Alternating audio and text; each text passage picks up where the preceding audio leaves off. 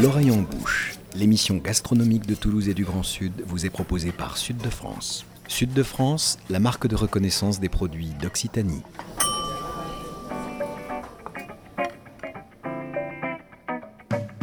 Bonjour et bienvenue dans l'oreille en bouche, l'émission gastronomique qui met Toulouse et le Grand Sud dans ses casseroles et dans vos oreilles.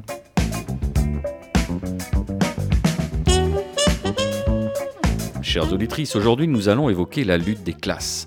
À l'instar de Donald Duck et de son horripilant cousin Gontran, un combat culturel se déroule depuis des décennies, voire des siècles. Ce choc des titans à bas bruit, ce conflit larvé qui semble anecdotique aux yeux du vulgum pecus, est au contraire pour d'autres d'une importance capitale, eu égard à la période troublée que nous vivons. Je veux parler bien sûr du champagne et de la blanquette de Limoux. Dans notre imaginaire collectif, le champagne c'est la grande classe, l'élégance à la française, la petite moustache, le regard de braise du French lover, la légèreté et un je ne sais quoi qui chasse les préoccupations du moment. La blanquette, c'est l'ouvrier aux mains marquées par l'effort qui triture son béret dans le bureau du contremaître tandis qu'il se voit refuser une augmentation. C'est le populo qui bourre le coffre de sa deux chevaux avant d'emprunter la nationale 7 et ses bouchons pour s'entasser dans un camping sans charme de la côte d'Azur. C'est le dur à la tâche, l'élève moyen qui n'attire jamais l'attention, la bouteille qu'on ouvre pour la communion du petit dernier faute de mieux. Eh bien, je vous le dis, chères auditrices, c'est cliché, c'est fini. Tirons d'abord un magistral coup de chapeau à des siècles de marketing champenois qui ont réussi à faire passer les autres effervescents pour des pis des ersatz juste bons à rincer les gosiers des rustres lors de l'ouverture des comices agricoles. Vous allez voir qu'il n'en est rien. La blanquette, le crément, la méthode ancestrale n'ont rien à envier à leurs cousins mieux marketés. Et pour vous le prouver, nous sommes dans l'Aude, à Roquetaillade, en compagnie d'un couple de vignerons assez unique en son genre, c'est Geneviève et Gilles Azam. Bonjour à vous deux, merci d'avoir accepté notre invitation. Bonjour. Bonjour. Et puisque les repas de fin d'année approchent à grands pas, l'oreille en bouche vous fera également découvrir la confection d'un mets fétiche des agapes de Noël, le boudin blanc, dont Jeanne Legrand de la charcuterie Les Cochons Régaleurs à Toulouse vous confiera quelques secrets.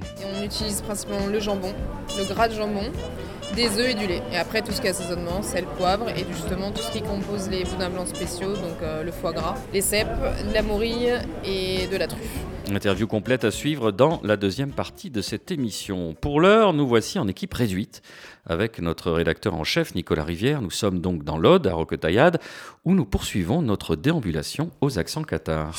Et oui, nous étions euh, à Foix pour notre précédente émission autour de la coutellerie ariégeoise euh, Savignac et en repartant, nous avons bifurqué sur notre droite Lavelanet, Bélesta, puis Vert ce piémont euh, pyrénéen qui bascule de l'Ariège dans l'Aude et qui voit ses routes vert sombre s'éclaircir peu à peu à mesure que l'on arrive ici à Roctaillade qui se trouve, et je me tourne vers vous Geneviève et Gilles euh, sur ce terroir de Haute-Vallée qui est l'un des quatre grands euh, terroirs de Limoux, c'est bien ça? Oui, effectivement. Vous êtes euh, bienvenue, tout d'abord. Bienvenue à Rocotaillade et bienvenue sur l'appellation Limoux. Vous êtes sur le terroir de l'Haute-Vallée, à Rocotaillade, qui est le terroir euh, en altitude, le plus, euh, dont l'altitude est la plus haute.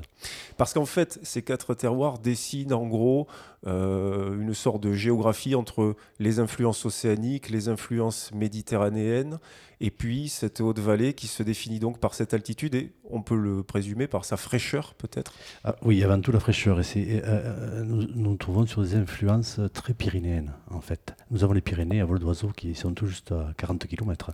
Et, par la route, euh, vous mettez à peine une heure pour arriver à la première station. Donc c'est une influence très importante, les Pyrénées. À l'instar peut-être de Jurançon, qui est un terroir gascon, aquitain, euh, qui est lui aussi très sudiste, mais frais, Iroulégui euh, aussi. On est euh, finalement le plus au sud des vignobles français, quasiment. Je mets un peu à part les, Pyrénées-Orientales, mais on a l'impression qu'on est dans le nord. Hein, et on le verra après avec les encépagements. Ça, c'est une influence importante aussi. Nous sommes le plus au sud du Languedoc, c'est le vignoble le plus au sud du Languedoc, et, les personnes qui viennent visiter ce vignoble euh, euh, trouvent une ressemblance à la Bourgogne et à la Champagne. Par les cépages aussi? Pinot noir? Du chardonnay. Ça, c'est vous en avez vous dans vos parcelles. Et d'ailleurs, on va on va un peu décrire, on va un peu décrire euh, évidemment votre votre vignoble, vos parcelles, votre domaine. Tout à fait par les cépages, puisque euh, ces cépages-là sont totalement adaptés. Les cépages bourguignons, les cépages champenois sont adaptés à notre à notre climat. En quoi ces cépages-là sont-ils particulièrement adaptés C'est la, la, fraîcheur qui fait ça C'est avant tout la fraîcheur. On a, on a la fraîcheur, le sol aussi, et climat, qui fait que le chardonnay, que le pinot, ainsi que le, le chenin sont adaptés à, cette région. Alors on, on reviendra hein, sur ces cépages-là un peu plus tard, mais la grande star, en gros, euh, de Limoux, c'est ce qu'on appelle la blanquette ce vin effervescent. Éclairez-nous, euh, Geneviève et, Gilles Azam, qu'est-ce que c'est la blanquette qui est euh, d'ailleurs un peu entourée de, enfin pas un peu, qui est complètement entourée de légendes? Alors, euh, vous devez parler de la légende des moines Saint-Hilaire, avec le moine notamment bien connu Dom Pérignon, qui a fait une visite éclair sur notre terroir. Je pense que vous parlez de cette légende-là. Mais est-ce vraiment une légende? Nous avons quand même des papiers qui prouveraient que la blanquette et le premier effervescent est né à Saint-Hilaire en 1531, si je m'abuse. Voilà. Et donc Dom Pérignon serait venu euh, une dizaine d'années plus tard pour importer cette méthode effervescente en Champagne et créer euh, le champagne. Mais les historiens ont du mal quand même à l'attester, ce qui ne veut pas dire que ce soit euh, faux, mais ils ont du mal quand même à avoir les preuves écrites de cela. La blanquette, c'est quelque, chose qui a été mis au point ou c'est quelque chose d'accidentel? Alors, ce qui, est, euh, ce qui peut être une légende, c'est Dom Pérignon. Dom Pérignon restait, je crois, à peine trois semaines euh, chez nous, donc il n'a pas eu le temps de, tester quoi que ce soit en termes d'effervescent.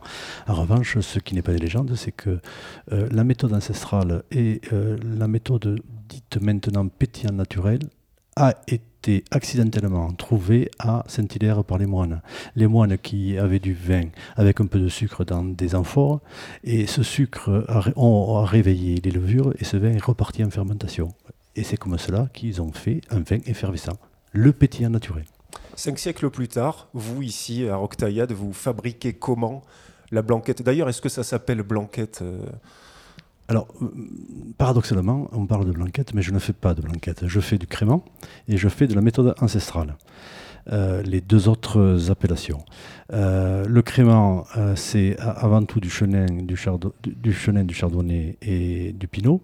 Et la méthode ancestrale, c'est 100% mosaque. Parce qu'il ne faut pas oublier, malgré tout, on parle de ces cépages dits nobles comme le chardonnay, le chenin et le pinot, mais il ne faut pas oublier quand même le cépage d'origine de l'appellation Limoux, qui est le mosaque, le même cépage que nous retrouvons aussi à Gaillac. Voilà, avec le pétillant naturel, mosaque nature par exemple, relativement pas relativement, très célèbre de, euh, de la famille euh, Plajol. Mais pour revenir sur le crément, sur la méthode ancestrale, c'est du vin qui commence à fermenter, qui est mis en bouteille et qui finit sa fermentation en bouteille, c'est ça? Les deux méthodes sont totalement différentes. Pour le crément, c'est une méthode traditionnelle. On pourrait dire, euh, pour être plus simple, méthode champenoise. C'est-à-dire que nous faisons un vin blanc, nous finissons la fermentation de ce vin blanc-là et nous rajoutons un levain qui nous permettra, lors de la mise en bouteille, de faire la seconde fermentation en bouteille, ce qui permettra d'avoir les bulles. Ça, c'est la méthode traditionnelle. La méthode ancestrale, le pétillant naturel, vous mettez, vous gardez les levures indigènes et vous mettez en bouteille lors de, après les vendages bien entendu et pendant la fermentation, quand le vin a atteint 20 grammes de sucre. Là, vous le mettez en bouteille et il termine tranquillement sa fermentation en bouteille. Du coup, ça donne quoi comme différence entre ces deux types de fabrication une fois qu'on verse cet effervescent euh, dans son verre. la méthode ancestrale euh, ou disons naturelle va être un peu plus joufflue, un petit peu plus ronde, un petit peu plus sucrée. Est-ce que la méthode de, champenoise entre guillemets va être plus tendue, plus vineuse? Voilà comment euh, comment les différences se, font sur ces vins-là? Pour la méthode, alors le mot joufflu, je n'emploierai pas le mot joufflu, c'est un mot qui, pourrait me déplaire un petit peu. Non, c'est la, méthode ancestrale, le pétillant naturel de Mozac, c'est beaucoup plus, c'est sur le fruit, c'est beaucoup plus, euh, c'est avant tout, enfin c'est très agréable et comme dit Geneviève, mon épouse, c'est euh, on le boit au retour de plage. En fait, c'est beaucoup plus facile à boire. En revanche, le crément, c'est plus distingué. Vous le boirez à l'apéritif, vous le boirez lors d'un repas avec des poissons en sauce ce n'est pas du tout la, même, le même emploi. Et on ne le voit pas au même moment. Est-ce que le fait que euh, les cépages soient quand même très différents, puisqu'on l'a dit, Chardonnay, Chenin, je crois, dans l'ordre de 90% de l'encépagement du crément, et puis 100% de Mosaque euh, sur, euh, sur la méthode ancestrale. Est-ce que ça ne tient pas surtout à ces différences de cépage davantage que par la fabrication et, le procédé? Le cépage, les cépages interviennent énormément. Quand vous parlez du chardonnay et du chenin, c'est des cépages qui sont beaucoup plus vifs que le mosaque. Le mosaque hum, est un cépage qui n'a pas trop d'acidité, donc qui permet un vin beaucoup plus fruité. Et c'est dû avant tout aussi à leurs acidités et à leur composition. Vous avez essayé de faire des essais euh, en inversant les proportions et les méthodes, c'est-à-dire de faire une méthode ancestrale mais avec du chardonnay et du chenin, et de faire une méthode champenoise avec du mosaque pour voir éventuellement ce que ça donne. Et si d'ailleurs, est-ce que cela pourrait être autorisé euh Je n'ai jamais fait d'essai. Euh, je n'ai jamais fait d'essai, notamment en pétillant naturel, puisque c'est interdit. On n'a pas le droit de faire des méthodes ancestrales avec du chardonnay, du chenin ou du pinot. On ne peut faire une méthode ancestrale qu'avec du mosaque. Et je ne ferai pas des essais avec euh, du chenin, puisque déjà c'est interdit. Et puis après, vous avez quand même une appellation qui est Montlouis-sur-Loire, qui fait des pétillants naturels avec du chenin, qui est magnifique. On sait ce que ça peut donner. Mais malheureusement, comme c'est interdit dans mon appellation, je ne peux pas le faire. Il y a beaucoup de régions hein, en France, quand même, qui produisent euh, des vins effervescents ou des créments. L'Alsace euh, est la première avec à peu près 50% euh, de la production. La Bourgogne aussi, on le sait assez peu, 20%. La Loire, vous venez d'en parler. Et puis Limoux, mais aussi donc le Jura, Bordeaux, dit, et la Savoie, dit la clairette. La clairette, la blanquette, le mosaque, c'était aussi peut-être une étymologie partagée. Ça, désignait ces, cépages qu'on utilisait et ça se perd là aussi dans les conjectures des historiens. Alors, au niveau de. Vous avez cité Di, vous avez cité Limoux, et le troisième qu'il faut citer, c'est Bugé. Ce sont les trois appellations où ils font de la méthode ancestrale. C'est le lien qui nous, qui nous unit entre ces trois appellations-là. Bugé-Cerdon, dont Boris Georgelin est un fanatique invétéré. Voilà, vous ne pouvez pas me faire euh, plus plaisir. Mais continuez, continuez, j'ai des questions pour la suite. Longue histoire, on l'a dit, euh, de l'effervescence. Et puis un marasme euh, à la fin euh, des années 70-80, hein, au moment où vous, vous aviez quoi Quel âge, euh, Gilles Puisque vous êtes natif de Roquetaillade, vous êtes natif de, cette terre-là. Vous parlez de marasme des années 80. Effectivement, il y a le premier marasme que nous avons connu, c'est fin du 19e siècle. Le, la blanquette de Limoux aurait pu rivaliser, s'il avait eu les moyens, avec le champagne. Sauf que le champagne étant beaucoup plus proche de Paris, et notamment aussi des frontières euh, comme l'Allemagne, comme la Belgique, il s'est développé beaucoup plus rapidement. Et la blanquette est tombée totalement en désuétude fin du 19e siècle. Il faut quand même savoir que euh, le président Jefferson buvait des vins de Limoux, et donc de la blanquette, puisque c'était des vins pétillants, et ainsi que le tsar euh, et la société qui importait en Russie, euh, avant bien sûr la Révolution, c'était une, société qui existe encore, c'est la société Guinot, qui importait des bulles sur la table du tsar russe. Est-ce qu'à l'instar du champagne, ils étaient beaucoup plus sucrés que ce qu'on boit aujourd'hui Alors la, sucrosité euh, euh, dépendait surtout de, la mode. Euh, et les champagnes étaient aussi, il faut, début du siècle, du XXe siècle, donc du siècle précédent, les champagnes étaient très sucrés. On arrivait jusqu'à 20 grammes de sucre. Maintenant, on retrouve à 3-4 grammes de sucre. Mais on arrivait euh, avec les méthodes que nous avions, euh, notamment la méthode ancestrale, on gardait énormément de sucre et même encore certains gardent énormément de sucre dans la méthode ancestrale puisque nous pouvons monter jusqu'à 80 grammes de sucre par, par litre de vin. Alors ce deuxième marasme, parce qu'on a évoqué le premier que vous disiez à la fin du, siècle, alors il a lieu quand?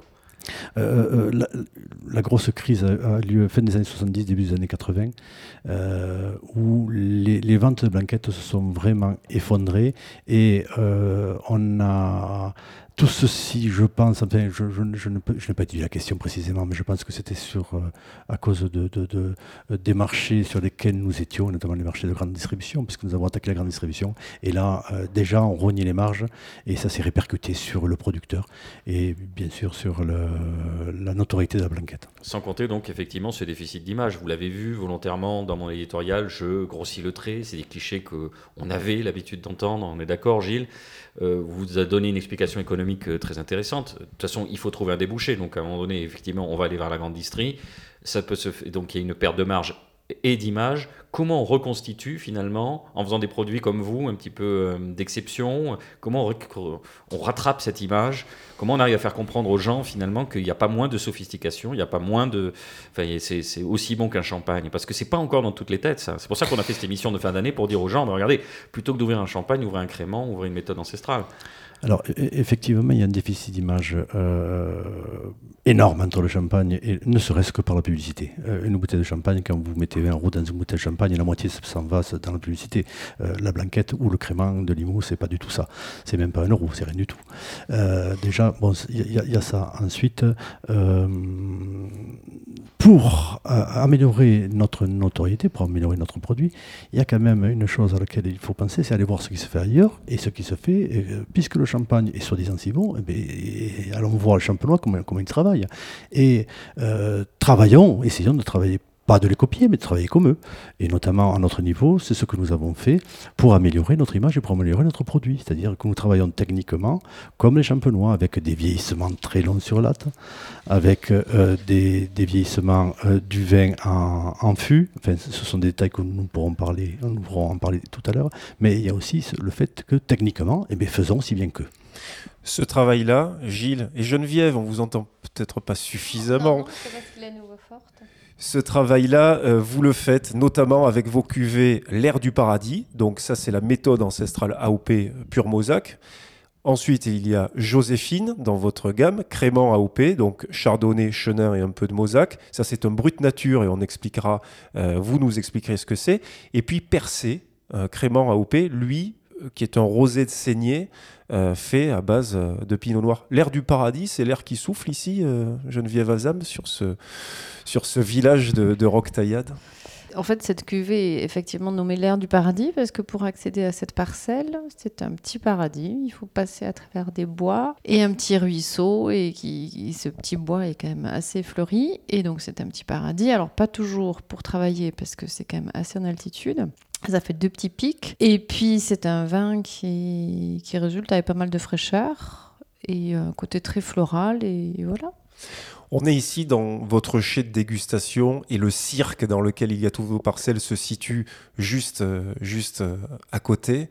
Ça aussi, c'est un terroir très particulier sur lequel d'ailleurs vos parcelles sont euh, disséminées avec des influences différentes. Ça fait la marque, ça, des, des hautes terres, Gilles? Alors oui, effectivement, sur les 15 hectares que nous avons, nous avons 12 parcelles euh, qui sont euh, disséminées sur tout le territoire et sur tous les terroirs de Roquetaillade. Ma volonté, quand je me suis installé en 2000, c'était de découvrir tous les terroirs de Roquetaillade et même euh, certains terroirs où il n'y avait jamais eu de vignes, et notamment tous les terroirs du nord qui étaient complètement délaissés et en altitude, puisque nous avons notre plus haute vigne, et je crois que c'est la limite, hein, est à 590 mètres d'altitude, donc c'est très très haut. Et ça, je voulais découvrir tous ces terroirs-là et mettre euh, sur ces terroirs-là, euh, notamment on parle des cépages, chaque cépage pour un terroir bien distinct. On y reviendra plus tard, mais là j'aimerais qu'on parle du brut nature et ensuite on fera notre petite pause musicale. Gilles, le brut nature alors Alors le brut nature, j'ai toujours fait du brut nature. Là aussi, c'est suite à, mes différentes visites en Champagne. C'est euh, que je ne dose pas avec euh, la liqueur d'expédition, je ne dose pas mes, mes bulles quand je les dégorge. C'est-à-dire qu'elles restent telles quelles dans la bouteille. Pour moi, c'est euh, primordial. Parce que le sucre cache beaucoup de choses. Il est là pour cacher l'acidité. Il est là, il peut cacher certains défauts. J'estime qu'il n'y a guère de défauts dans nos vins, donc ne pas les sucrer pour moi, c'est une évidence. Allez, on se fait une petite pause musicale, on se retrouve avec plaisir dans quelques mesures.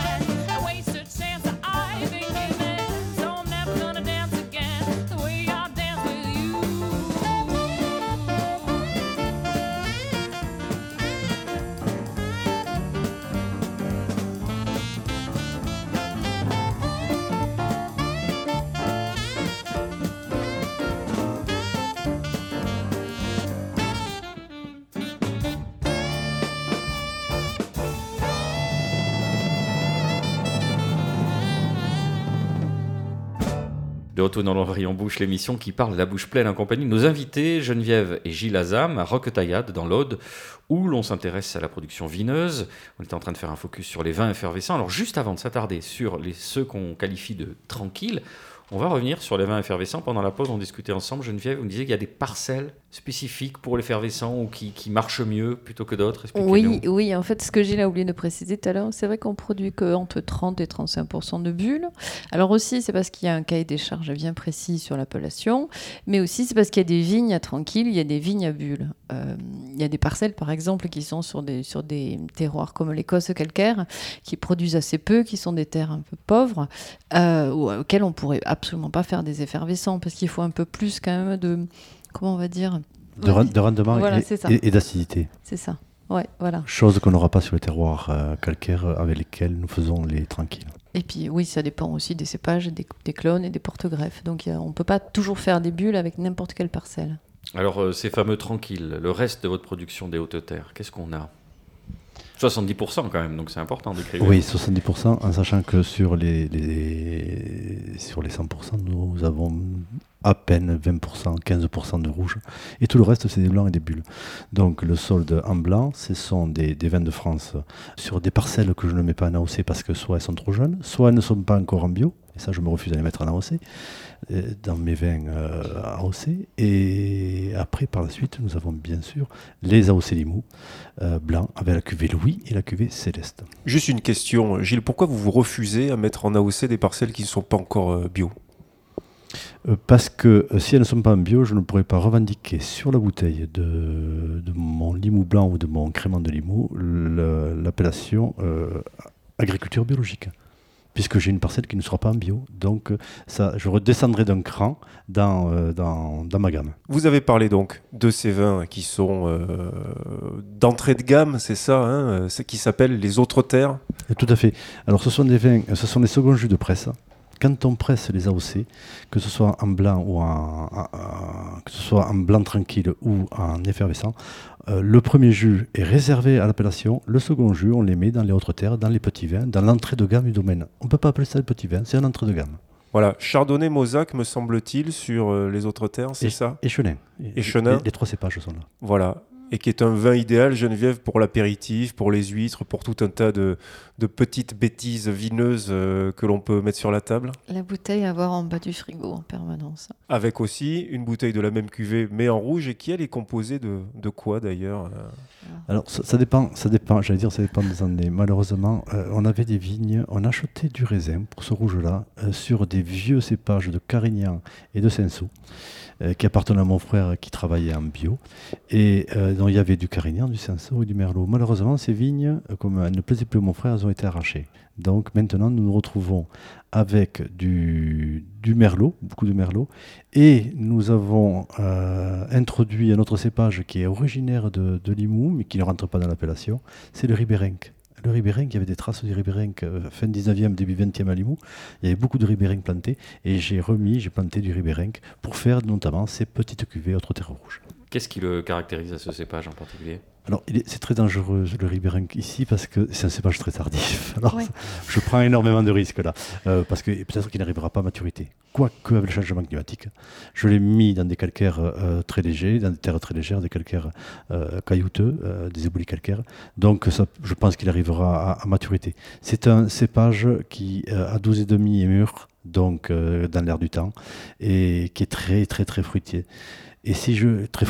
Et si je cite un, des Ribérenc qui en vin qui m'a qui m'a qui m'a permis de, planter ça, c'est Thierry Navarre qui fait un Ribérenc magnifique. à Saint-Chinian euh, d'ailleurs, qui est peut-être euh, davantage que, euh, qu'ici, hein, dans cette partie au sud de l'Aude. Évidemment, Saint-Chinian, c'est dans l'Hérault, euh, qui est peut-être un, terroir plus adapté au Ribérenc, ou alors c'est un cépage qui, peut être un cépage voyageur. Là, vous avez effectivement, vous nous avez éclairé sur le fait que bah, trop, avec trop de fraîcheur, il va peut-être pas arriver à, pousser ses maturités, mais globalement, c'est un cépage qui pourrait être l'avenir de beaucoup de, de, vigneronnes et de vignerons en France. euh. Dû au changement climatique, je pense que ça peut il peut il peut s'adapter. Il y a ce cépage-là qui peut s'adapter et c'est bien de me tendre la perche. Il y a aussi le mosaque. Le mosaque est un cépage, j'appelle ça le 4-4 de notre région. Il s'adapte à tout. Il ne subit pas trop le changement climatique. Le chardonnay, nous le récoltons depuis que je suis installé, depuis maintenant 2000.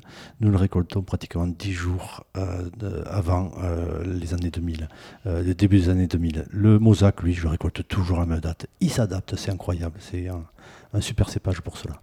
Pour revenir sur les rouges, vous avez parlé de, de Merlot, et il se trouve que les appellations de Limoux en rouge ont tendance à faire appel à des cépages que l'on retrouve plus du côté du sud-ouest. Alors qu'ici, on est dans les vins du sud-est. hein. Euh, Limoux ne fait pas partie de ce qu'on appelle le vignoble du sud-ouest. On trouve du Merlot, du Malbec, hein, qui entre, euh, me semble-t-il, dans la composition des Tout appellations. Comment ça se fait, ça, que dans cette partie euh, du sud-est, eh bien, il y ait ce- cette implantation-là de cépages gascons, aquitains? On a, euh, c'est dû à l'influence pédoclimatique. On est plus près euh, du climat de, Toulouse ou de, Tarbes ou de la Gascogne que du climat méditerranéen. Euh, il fait beaucoup plus froid et ces cépages-là sont énormément adaptés. Tout à l'heure, nous avons parlé de la crise. Ça peut expliquer ça aussi. Nous avons parlé de la crise les années 80. Dans les années 80, il y avait beaucoup de- d'aramons de plantés, il y avait beaucoup de, de, de carignan, il y avait beaucoup de sensos plantés sur Limoux. Il s'est avéré que ces cépages-là, euh, le marché n'en voulait plus. Donc les coopérateurs ont dit, bah, écoutez, on va prendre soi-disant des cépages améliorateurs qui sont le cabernet, les cabernets, franc et sauvignon, le merlot et le malbec. En sachant que le malbec, historiquement, est quand même, euh, a toujours été présent sur Limoux. hein. Et donc, euh, c'est pour cela qu'on retrouve sur l'appellation Limoux énormément de cépages du sud-ouest. Malbec qui s'appelle aussi Auxerrois Ou côte. ou Côte. Auxerrois, ça pourrait correspondre un petit peu à, à ce qu'on a ici, des hautes serres, puisqu'on est à, on est à combien de, de mètres d'altitude ici? Là, vous vous trouvez à 350 mètres d'altitude et les vignes sont aux alentours de 400 jusqu'à 600 mètres d'altitude. Vous avez parlé d'influence océanique et ça, le vignoble de Limoux, un peu à l'instar du vignoble du Cabardès, se situe un peu sur une ligne de crête, comme une sorte de partage des eaux entre, entre euh, l'océan, entre l'Atlantique et, la Méditerranée. Ça, ça exige quelque chose en plus dans votre travail. Est-ce que c'est une donnée qui simplifie ou qui complexifie ce que vous faites au quotidien? Ça complique un petit peu notre quotidien, notamment au niveau des maladies. Comme nous sommes euh, la pluviométrie sur Limoux, sur Rocotaillade, je la prends depuis maintenant 15 ans, et aux alentours de 650 mm euh, à l'année. C'est énorme. hein. Euh, pour le Languedoc, c'est énorme. Vous avez par exemple sur le pourtour méditerranéen en Corbière et Minervois 300 mm à peine. Donc ces pluies que nous avons régulièrement de toute l'année nous amènent aussi des maladies, notamment le mildiou. Dont le mildiou chez nous est peut-être un fléau. Nous arrivons à le maîtriser, mais ça peut être un fléau. Donc ça peut compliquer aussi. Quelques mots encore sur euh, vos rouges, la cuvée Maxime, donc Malbec, Merlot. Euh, on a parlé des autres terres, Merlot, Cinsault. Les profils de, ces vins-là. Bon, on a compris que les autres terres, il fallait toujours en avoir euh, deux ou trois ou un carton de bouteilles, six bouteilles au frigo. Le profil de, Maxime, euh, Gilles. Alors, Maxime, selon les, ce que nous demandons au Malbec, il faut surtout pas trop le toucher lors de la vinification parce que ça peut ressortir avec des, avec des, des très tanniques. Donc, on le touche très très peu. On fait des macérations très très courtes et on, veut des vins très fruités. Donc, on arrive à avoir des Malbec avec euh, euh, récolté à, bonne date euh, sur le fruit et assez très intéressant. 22 garde hein, dans cette idée-là. Hein, C'est ça, le, Malbec est avant tout 22 garde. Et sur les blancs, profil là aussi tendu, nerveux, des vins qui à l'aveugle pourraient beaucoup surprendre sur leur origine géographique les, dégustateurs? Nous faisons sur les blancs deux cuvées et on peut, peut préciser, notamment Céleste. Si Céleste, c'est un 100% chenin, c'est un parcellaire de, de, chenin qui est sur des éboulis calcaires, une vigne que j'ai plantée il y a 13 ans maintenant. Et là, c'est vraiment très isolé. Et on pourrait penser à, un chenin ligérien. Euh, ça ressemble énormément à la Loire.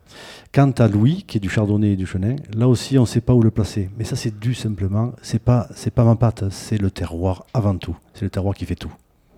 Les vins tranquilles, ça peut être aussi une planche de salut en matière d'image pour, euh, pour les appellations, une fois encore, euh, de Limoux. Du Limousin, on peut dire d'ailleurs. Euh... Limouxin. Limouxin, Pour, pour, éviter de confondre avec, avec nos amis de, de Vienne et de Haute-Vienne. Tout à fait.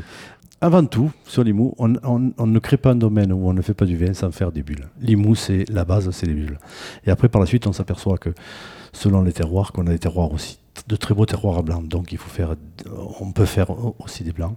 Et ces vins-là, euh, avec la réputation, on peut parler aussi quand même des coopératives qui ont fait beaucoup pour euh, la réputation de Limoux, et, notamment pour les quatre terroirs, les, hautes, haute values pour nous, euh, ont fait énormément qualitativement. C'était tocs et clochers, hein. c'était autour de cet événement-là que, que, cette typologie euh, euh, des, terroirs a été établie au début des années 90, hein, c'est bien ça? Tout à fait, oui, ça c'est la, coopérative, euh, la grosse coopérative de Limoux qui l'a mis en place, tocs et clochers, et c'était pour encenser les blancs. Mais je le répète, n'oublions pas que Limoux, et c'est pour cela que vous êtes ici, c'est une, appellation de bulles. Alors, effectivement, on a évoqué les bulles, on a évoqué les blancs et les rouges produits ici même par Geneviève et Gilles Azam. Tout cela en cette période de repas festif où de très nombreuses maîtresses et autant de maîtres de maison, Nicolas Rivière, vont tenter sans doute de dresser la plus belle table. Ah oui, on va dans beaucoup de familles ouvrir euh, les placards et les armoires pour déplier d'épaisses et longues nappes en coton. On va lustrer, pourquoi pas, un peu d'argenterie héritée d'un vieux mariage, sortir aussi la vaisselle de Sarreguemines ou de Limoges, j'en parlais à l'instant.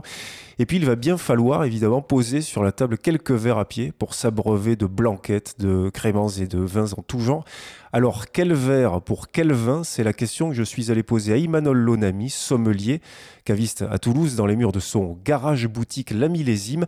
Écoutez ses conseils. Le vin, ça se met pas dans n'importe quel verre. Et puis il y a aussi un élément qui est incontournable, c'est l'art de la table, donc le visuel, la beauté, la beauté d'une table pour ceux qui n'ont pas forcément les moyens, qui n'ont pas un, vaisselier qui fait 18 mètres cubes, le mieux, ça reste quand même d'avoir un verre un peu comme ça, façon tulipe, autour de 30-35 centilitres, donc avec un, côté un peu joufflu qui remonte un peu comme un cône, de façon à, faire sortir l'alcool et à garder les arômes quand on met au nez, de façon aussi quand on tourne le verre euh, pour libérer les arômes délicatement du vin, ben, le, vin tapisse la paroi. Maintenant, il y a une typologie, on va dire qu'il y a des verres qui sont spécifiques au champagne, des verres spécifiques au rouge, selon les régions, des verres spécifiques au blanc et des verres spécifiques au rosé également.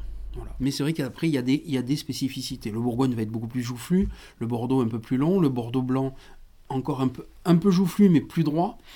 Euh, voilà, les deux grandes variantes, c'est le Bordeaux et le Bourgogne. Et à partir de là, ben, tout ce qui est, euh, on va dire, tout ce qui est assemblage, on va plus les mettre dans des verres à Bordeaux. Tout ce qui est monocépage, on va plus les mettre dans des verres à Bourgogne.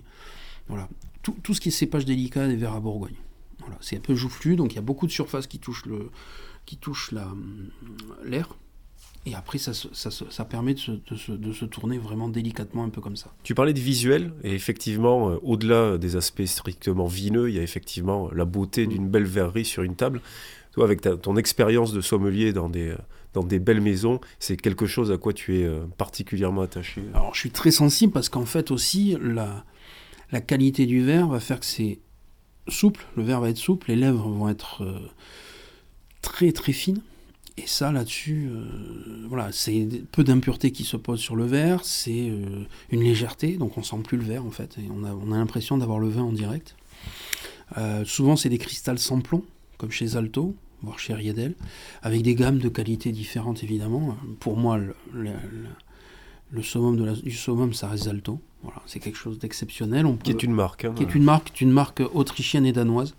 Aujourd'hui danoise, mais qui part d'Autriche. De toute façon, Riedel, Spielgo, etc. C'est des, on peut dire ce qu'on veut, mais c'est eux qui font les plus beaux verres. Riedel, euh, en les cinq dernières gé- générations, ont tout apporté une, une variante et, une, et un plus en termes de dégustation. Aujourd'hui, ils sont incontournables.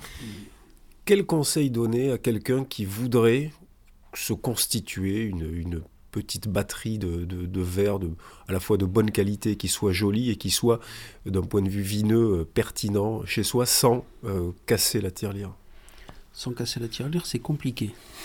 Mais pour un bon début, vous avez, il y a toute la, il y a toute l'entrée de gamme de chez Riedel qui est très bien. On passe Zalto qui de toute façon, euh, l'entrée de gamme est déjà, bah, il faut gagner au loto quoi. Parce que ça, ça- vaut combien un verre, euh, les verres dont on parle là par Les exemple verres dont au on parle, les, les hauts de gamme, euh, Zalto, Zalto, Riedel, c'est des verres à 35-36 euros minimum le verre. Donc ça, ça monte vite. Donc c'est pour ça que voilà, on peut, on peut aller chercher des verres autour de 7-10 euros. On peut commencer à se faire plaisir le verre sans se ruiner, en ayant un bel objet. Voilà, c'est quand même c'est important. Euh, et avec une qualité de verrerie qui est pas trop mal. Alors, ce sera pas du cristal sans plomb, ce sera pas quelque chose d'aussi léger, avec une, finesse de, lèvres aussi euh, pertinente pour le dégustateur, mais déjà les gens vont se faire plaisir avec différentes formes. Voilà, le plus simple c'est la tulipe, un peu comme ça. Quand c'est plus évasé, plus conique, voilà, il y a différentes formes qui sont sympas. Le principal c'est que ça soit équilibré dans la main.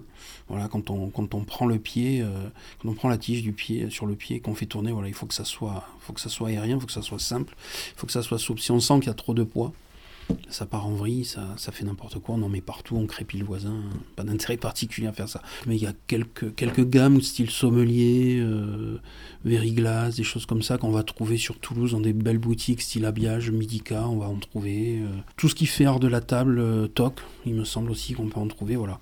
Beaucoup de cavistes en vendent, donc ça c'est chouette, ça permet d'avoir en plus du, du, du du conseil pertinent sur le vin, c'est ça permet d'avoir euh, un conseil pertinent sur, sur le verre. Alors c'est souvent des cavistes qui ont été sommeliers aussi, qui ont plus cette appétence-là, c'est ce qui est normal.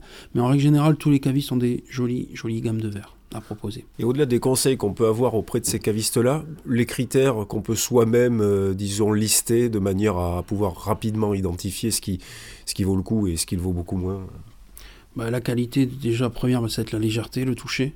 Regardez l'épaisseur de la lèvre, la forme. Voilà, cette petite forme tulipe un peu conique comme ça, c'est pas mal. Euh, et euh, pas trop profond. Voilà, sur une, capacité de 35 centilitres, c'est pas mal. Ça permet de mettre un tout petit peu de, vin, sachant que de toute façon on remplit jamais le verre, sinon on peut plus le faire tourner. Pour moi, ce qui est primordial, c'est la légèreté, la qualité de la lèvre. Et ensuite, bah, selon les prix, bah, on, a, on, a, on ce qu'on a. Quoi. Mais, euh, globalement, à 7-10 balles le verre, on commence à trouver des trucs très très sympas. Une idée courante, si on sert le même vin dans euh, 50 verres différents, il aura euh, 50 expressions différentes. Est-ce que c'est c'est vrai ça? 50 peut-être pas, mais 25-30 oui. Oui, parce que si tu sers un verre, euh, le même vin euh, dans un verre à ballon, euh, il, va se serrer. Si tu sers ça dans un verre qui n'est pas tout à fait dédié, pareil, il va pas se développer. Si tu le sers dans un verre trop évasé, ben, il va se développer, il va tomber rapidement et il va s'oxyder trop vite et il va pas libérer comme il faut les arômes. Donc il y a un problème. Il y a quand même l'art de la sommellerie est quand même assez important. Le verre ballon, ça c'est marrant parce que ça fait vraiment partie du patrimoine. On le voit sur les nappes Vichy, sur certaines étiquettes. C'est quand même très associé au, au plaisir, au plaisir vineux français. Alors que, euh, en fait, c'est un verre qui est pas du tout adapté, vraisemblablement, au- au- à la boisson Non, il n'est pas, adapté dans l'art de la table, dans l'art de la dégustation du vin, mais euh, ça reste un verre. euh, ben, il y avait des verres ballons parce que c'était facile à fabriquer à une époque, au moment de l'industrialisation, donc c'est resté. Et le verre ballon, euh, avec euh, le petit verre ballon, le pâté, le cornichon, c'est très français, National 7, on part en vacances. Mais il n'y a pas de. Si on veut déguster évidemment un Romanée Conti euh, 86 En toute dans un verre ballon en toute simplicité, euh, quand on a ça qui traîne au fond de la cave, dans un verre à ballon, c'est un peu gâché, quoi. Parce qu'il va pas se développer, il n'y a pas d'intérêt. Mais c'est toujours rigolo de boire dans un verre à ballon. Il n'y a pas de prise de tête, on n'intellectualise pas le vin, c'est euh, les copains, les, enfin, les amis en général. Une discussion qui va bien, une tranche de saucisson, un pâté, un morceau de fromage, et puis voilà. Bon, Geneviève, alors on boit le vin dans, dans quoi? Vous êtes d'accord avec ce que vient de dire Emmanuel? Euh, oui, pour les tranquilles, oui. Après, c'est vrai que ça, c'est chacun euh, laisse libre cours un peu à ses propres interprétations. Moi, nous, les, les bulles, on les boit, on les boit pas dans des coupes, euh, ni dans les flûtes. On les boit tout simplement dans des verres à vin. Voilà. C'est ce que conseille d'ailleurs Ouais. euh, d'ailleurs Imanol. Ouais. Un petit mot sur le verre Inao, qui est quelque chose qui est très utilisé dans les dégustations, évidemment. Euh, de quoi il s'agit? C'est un verre de, de- de taille médiane qui, qui sert juste au dégustateur pour avoir les qualités premières du, du vin, c'est ça à peu près euh? Certainement. Et puis aussi, il est assez bas et court. Il peut certainement passer facilement dans un lave-vaisselle. Incassable. Là, Justement, vous en avez cassé combien, Gilles, euh, hier, puisqu'on en discutait pendant, euh, pendant le reportage? C'est c'est marrant, je m'en souviens pas. Pourtant, pourtant, je me suis couché de bonne heure. Elle, va me reprocher d'avoir fait, d'avoir travaillé avec le lave-vaisselle. Non. Chers auditeurs, vous vous apprêtez sans doute à dévorer de plantureux chapons, à vous adonner aux plaisirs multiples du foie gras, à tâter de la truffe pour les plus précoces d'entre vous et à décimer des bourriches entières d'huîtres de Bouzigues ou- ou d'ailleurs. Mais il est peut-être un mets dont vous aimeriez connaître les secrets, Nicolas Rivière. Il s'agit du boudin blanc. Oui, le boudin blanc, spécialité euh, charcutière des fêtes de fin d'année, qui pourrait venir d'une vieille tradition médiévale, celle de la bouillie de lait qui était euh, servie dans les monastères le vendredi précédant euh, la nativité, qui ne contenait pas de viande à l'origine, puisque le vendredi est un jour maigre chez les chrétiens, mais que l'on embossait pour en faire des saucisses et donner à ce repas un tour un peu plus fastueux. Des boudins blancs avec beaucoup de choses dedans, euh, mais pas de viande ou très peu, vous pourrez en trouver encore aujourd'hui, sauf chez les charcutiers passionnés tels les cochons régaleurs au hall de Victor Hugo à Toulouse, Jeanne Legrand liste pour vous les ingrédients qu'ils utilisent pour faire leur boudin blanc. Il n'y en a pas beaucoup, hein, ça va être quatre ingrédients. Et on utilise principalement le jambon, le gras de jambon, des œufs et du lait. Et après tout ce qui est assaisonnement, sel, poivre et justement tout ce qui compose les boudins blancs spéciaux, donc euh, le foie gras, les cèpes, la morille et de la truffe.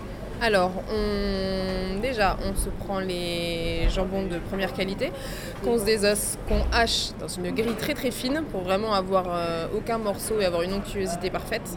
Ensuite, on incorpore tout ça dans un, ce qu'on appelle un robot coupe qui va permettre en fait d'émulsionner vraiment euh, la chair avec euh, les œufs et le lait. Donc en fait, ça monte vraiment en émulsion. Et ensuite, on pousse, on pousse ça dans un boyau qu'on tresse manuellement et ensuite qu'on fait cuire, cuire les tuyaux.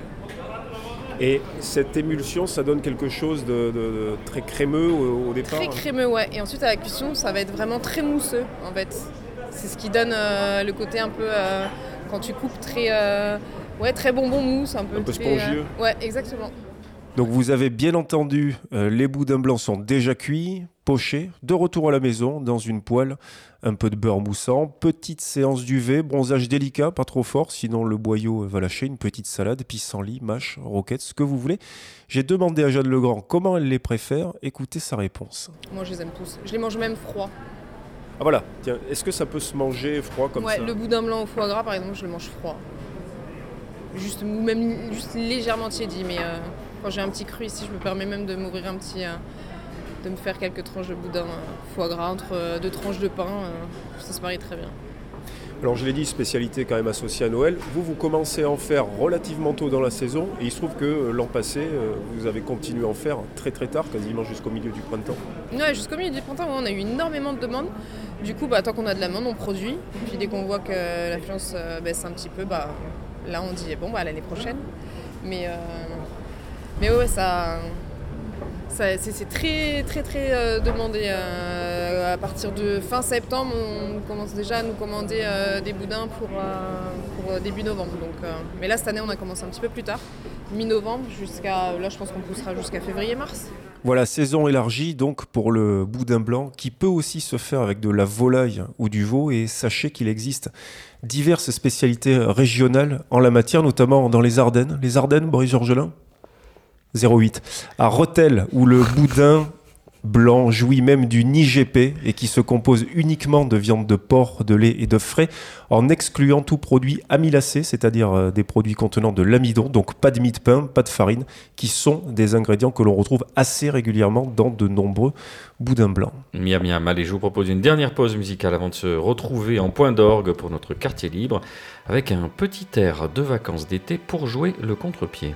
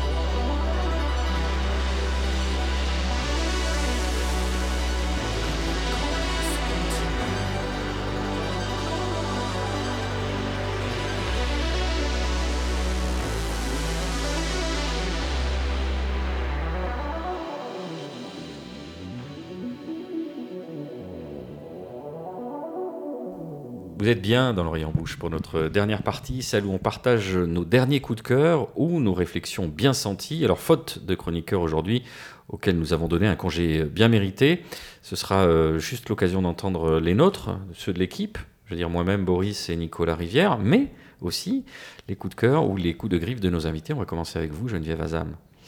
Alors, un petit coup de cœur parce que j'entendais que vous parliez des couteaux tout à l'heure, que ce coutelier que vous avez présenté que je ne connais pas, et moi je connais. je- Savignac à foie. Euh, D'accord, je retiendrai. et, euh, et en fait, moi, je tenais à faire part voilà, de mon petit coup de cœur du mois dernier. C'est pareil, c'est un coutelier qui s'appelle Hugo et ses couteaux s'appellent le couteau du zouave. Voilà, donc il utilise aussi euh, du fer de tierce. Euh, il coupe ses propres bois. Euh, il travaille aussi avec de la corne, etc. Donc voilà, un petit coup de cœur aussi. Il est où? On peut... Ah, à Kounozoul. Kounozoul. Oula, c'est dans la haute vallée de l'Aude, sur le col de Jo. Très bien, on prend main gauche et on y Voilà. est tout de suite. Gilles. Oui, Gilles, on va parler de vin avec vous, je suis sûr. Ah ben oui, je, vais- rester terre à terre, je vais rester sur le, vin. Et un, des coups de cœur, on parlait de bulles, on parlait de champagne, on parlait de, de, blanquette et de crément.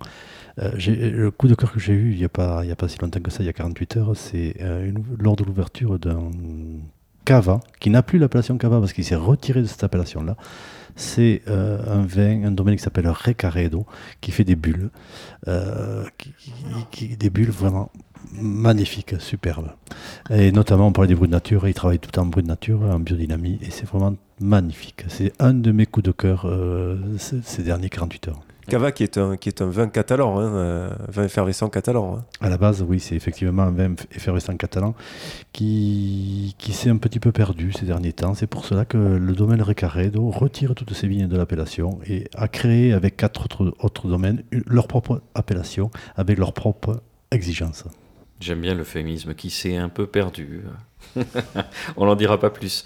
Alors de mon côté, euh, dans un article qui a paru début décembre dans le Figaro Magazine, la journaliste Alice Bozio revient sur ces grands restaurants qui proposent encore un chariot à fromage. Alors pour certains, c'est le rituel qui charme davantage que le contenu du chariot. Pour d'autres, c'est le petit voyage à travers les régions de France, mais aussi les accompagnements. Par exemple, à la maison Rollinger, à Cancale, je cite, il y avait une multitude de chutneys, une huile pimentée pour accompagner le chèvre, autant d'associations étonnantes réfléchies dans la continuité de la cuisine. Un restaurateur explique que beaucoup de nos clients se laissent tenter. Le fait de passer en salle avec le chariot pour proposer le produit est, très efficace commercialement. On apprend donc que les belles tables proposant un chariot de fromage restent nombreuses, euh, enfin surtout chez les étoilés, hein, les tables de prestige. À Paris, euh, Épicure au Bristol, qui vient d'inaugurer sa propre cave d'affinage, encore chez Lucas Carton au restaurant Alliance. Certaines maisons, euh, telles que Bernard Loiseau, se, se posent en revanche régulièrement la question de son retrait, avec une réflexion sur l'allègement des repas et l'allègement des matières grasses. C'est une vieille rengaine, si vous me permettez. Et dans cette lignée, justement, Anne-Sophie Pic à Valence l'a supprimé pour pouvoir travailler directement les fromages à la carte. Mais signe des temps, dans son restaurant de Lausanne, elle s'apprête à capituler devant la demande pressante, même si son chariot euh, s'était réduit à 6 pièces contre 40 pièces avant le confinement. Alors, c'est finalement un symbole des dynamiques qui traversent euh, la gastronomie actuelle et plus largement une réflexion sur la sobriété que d'aucuns verraient heureuse dans un oxymore euh, moderniste. On peut se réjouir, nonobstant, à la lecture de l'article, que le chariot à fromage soit loin d'être mort et que la décroissance indiscriminée trouvera sans doute d'autres terrains de jeu avant qu'il ne soit définitivement renvoyé aux oubliettes pour sa soi-disant ringardise.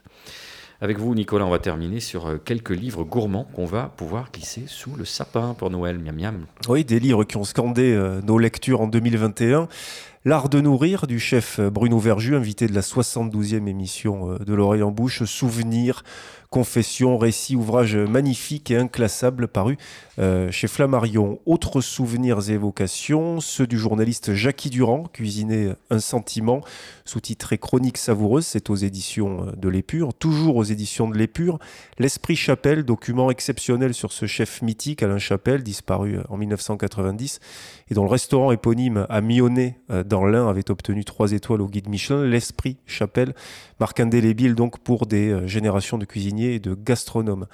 Nadia Samut, Construire un monde au goût meilleur, très beau livre sur l'univers et la vision de cette jeune chef étoilée à l'auberge de la Fenière dans le Luberon.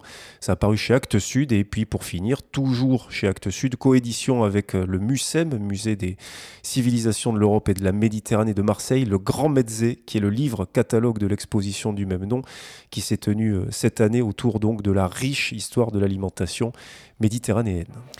Merci Nicolas Lorient-Bouche, c'est fini. Merci de nous avoir suivis. Cette émission est coproduite et diffusée par l'homme qui a vu l'homme qui a vu l'ours, Radio Radio, Radio Radio Plus et Radio Terre.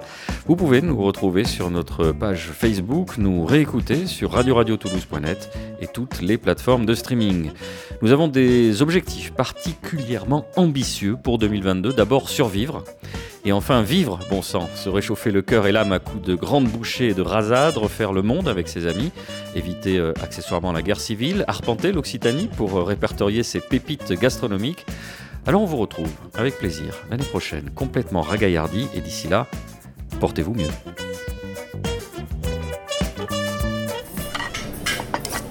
L'oreille en bouche, l'émission gastronomique de Toulouse et du Grand Sud vous a été proposée par Sud de France. Sud de France, la marque de reconnaissance des produits d'Occitanie.